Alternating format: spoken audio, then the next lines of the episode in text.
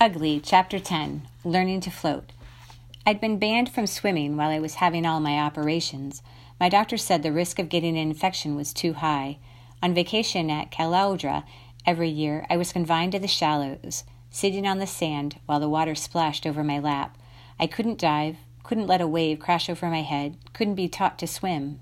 Beached at the beach. By the time I finished grade one, my doctors had relented and told mom and dad I could learn as long as I didn't do any diving into the pool, since they might force water up my nose. In time, swimming would become a physical freedom greater than I could ever imagine. It was one of the new forms of exercise, not entirely ruined by my disability. Swimming brought me closer to the physical level of other children. It gave me, if not the chance to excel, at least the opportunity to compete. Most of all, swimming made me feel, made me free. First, though, I had to learn how. Mom and Dad took me to the Holland Swim School at Cannon Hill. The instructor did a quick assessment and said I should be able to learn to swim just fine. The next day I came back and had my first half hour lesson. For a while I had two lessons a week before school, and Hollands put me through pretty much all the training they do with any kid my age. While I was learning to use my arms just fine, my legs were more or less useless and couldn't kick. My left leg was so short it didn't even have a working knee. My right leg was short too and didn't have a foot to help propel me. My arms had to do all the work to pull me along. The swim school thought I might do better if I could somehow attach a pair of flippers to my legs. Problem was, no feet to attach them to. Mom bought a set of flippers anyway and modified them so they'd fit and stay on my legs. She sewed Velcro to the flippers so they could be fastened higher up my legs and strapped with an elastic band around my waist. They were a big help and let me use my lower limbs to provide some extra momentum, but they would only stay on for a minute or so before starting to slide off. Mom tried numerous methods with little success. Then someone had the bright idea of creating a whole lower body flipper that I could pull over my legs and wear like shorts. I'm lucky they didn't turn me into a mermaid or a merboy. The intensive classes were great because they provided one on one expertise. My dad sure would have done a fine job teaching me how to swim, just as he had with the other kids, but I was in a hurry to learn, and the extra attention was a big help. Dad and I did end up spending hours swimming at the Manly Baths, the Wynnum Wading Pool, and Caloundra, but most of all it was building on the basics I had already learned.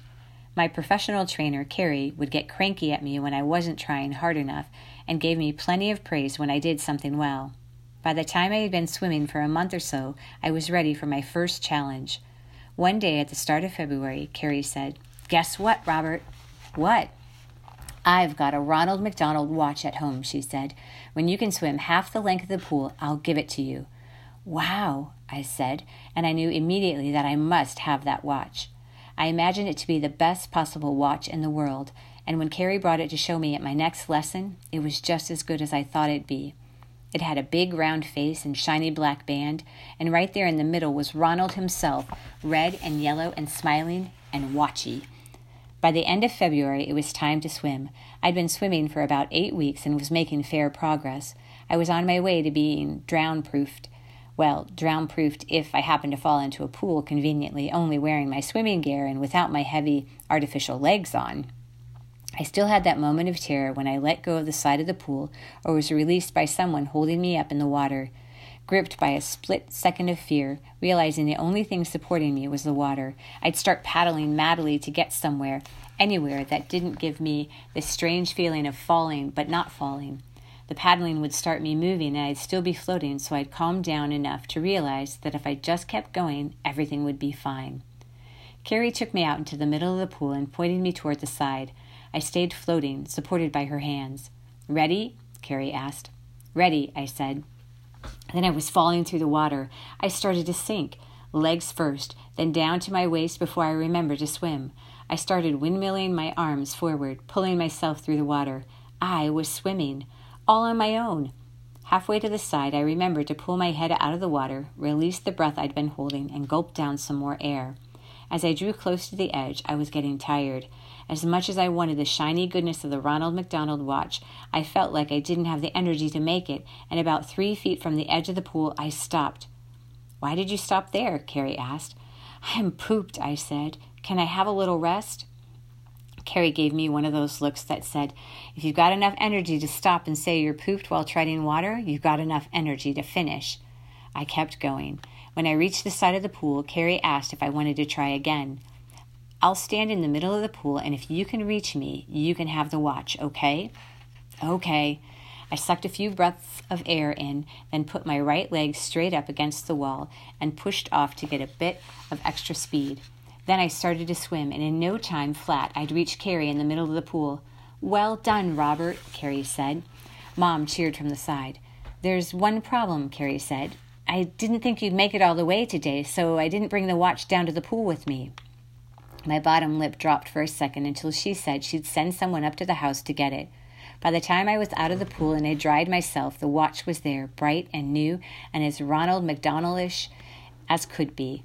Mom made me get dressed before I could put it on. I waved it around and held it in front of her face. This is a real good watch, isn't it? Mom nodded. She let me wear it in the car to school. When I got there, I rushed ahead to show my teacher. Sister, sister, look what I got. She half smiled and nodded. You are a spoiled boy, aren't you? Robert, tell sister why you got the watch, Mom said. I told Sister Marie Patrice about the swimming lesson and how I'd made it halfway across the pool without anyone helping at all, and that I'd been given the watch as a reward. Well, Robert, I think you deserve it then. Mom said goodbye and made me give her back the watch so I didn't lose it at school. That was kind of sad, but at least I could put it on as soon as I got home and show Dad and my brothers and sisters and tell the whole story again and again.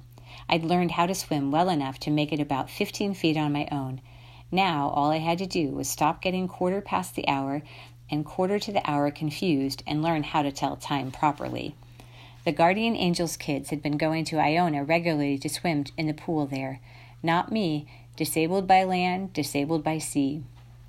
After my success at Hollands, I asked Mom if I could start swimming with the rest of my classmates. Please, Mom, I said. Mom talked to the teachers one morning when she dropped me off. She told them about my lessons and said Dad would come down whenever he could.